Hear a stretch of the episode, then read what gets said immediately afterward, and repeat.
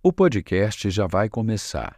Para melhor experiência, utilize fones de ouvido. Cavoz. A melhor companhia do seu dia. Cavoz. Contos de terror.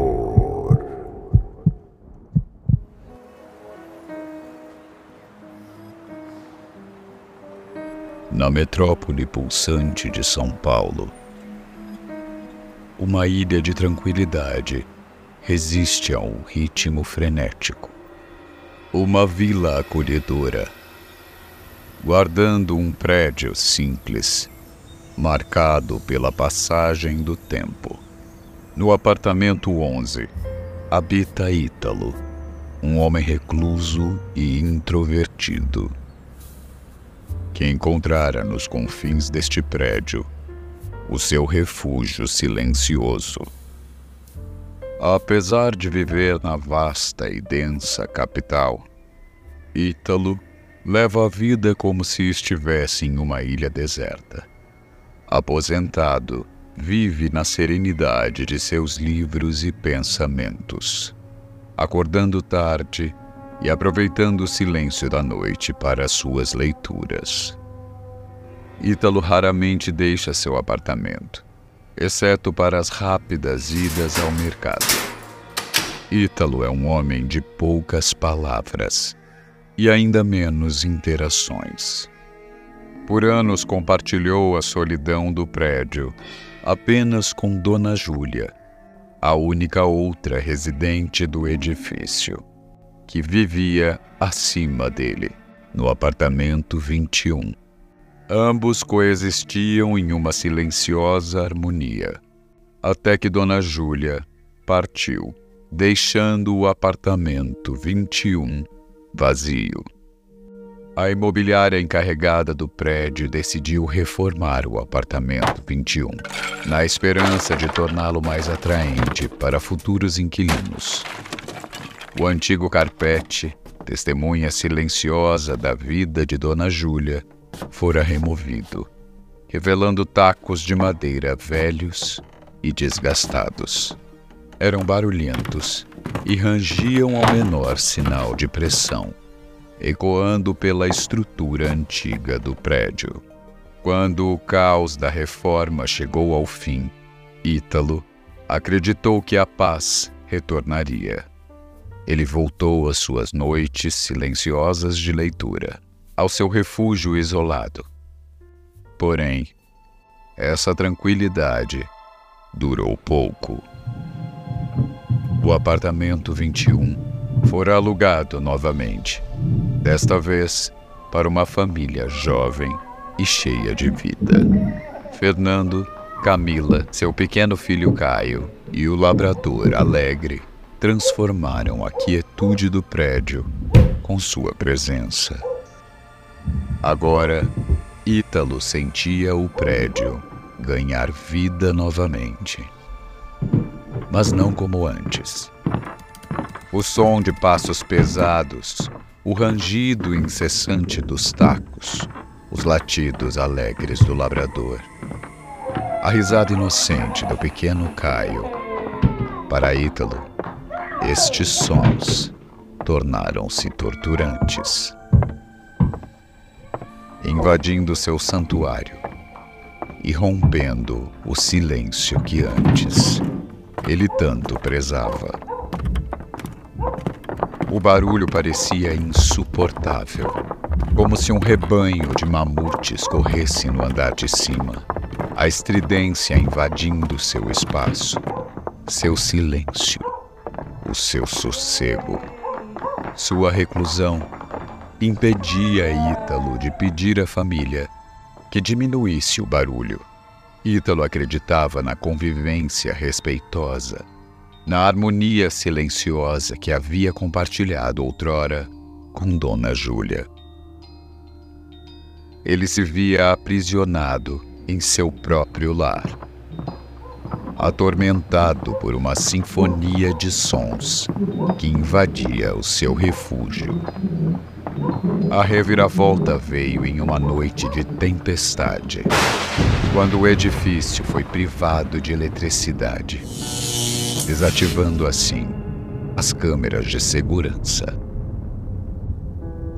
Tomado por uma imensa frustração e raiva acumulada, Ítalo viu uma oportunidade de restaurar a ordem, outrora perdida.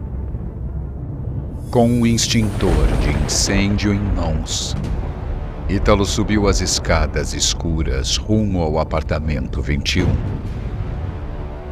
O silêncio que tanto ansiava estava a apenas alguns passos de distância. Ao tocar na porta, o estômago de Ítalo revirou-se de ansiedade, medo e determinação. Mas era tarde demais para voltar atrás.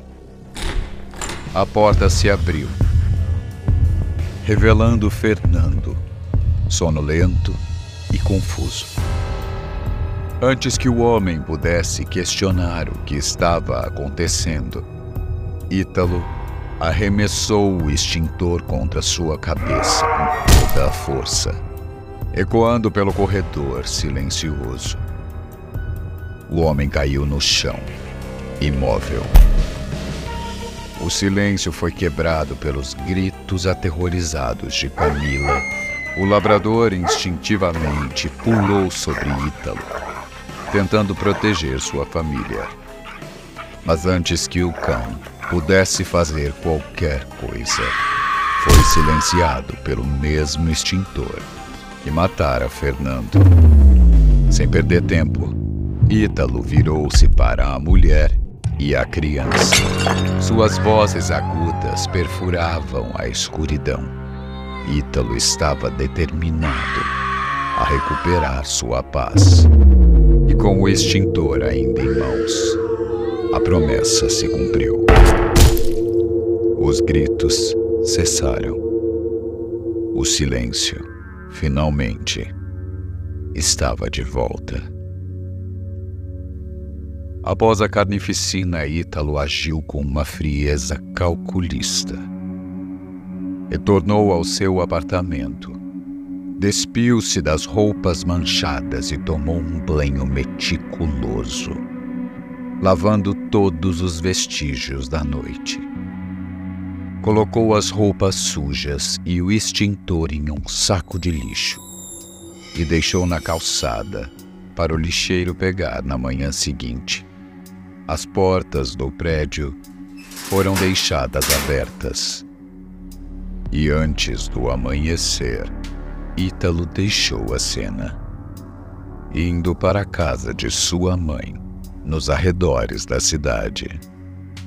Quando a notícia dos assassinatos alcançou a mídia, a cidade ficou em choque.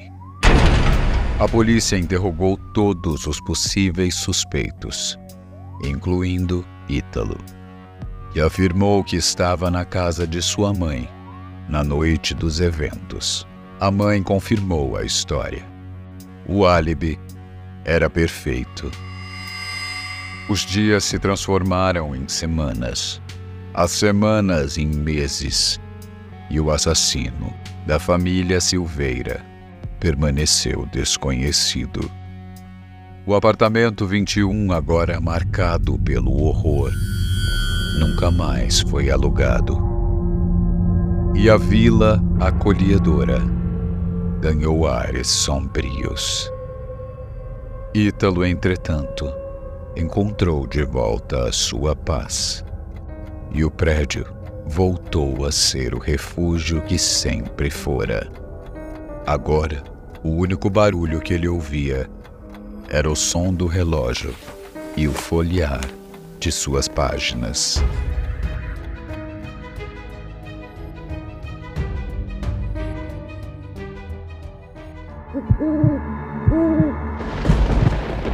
Contos de terror.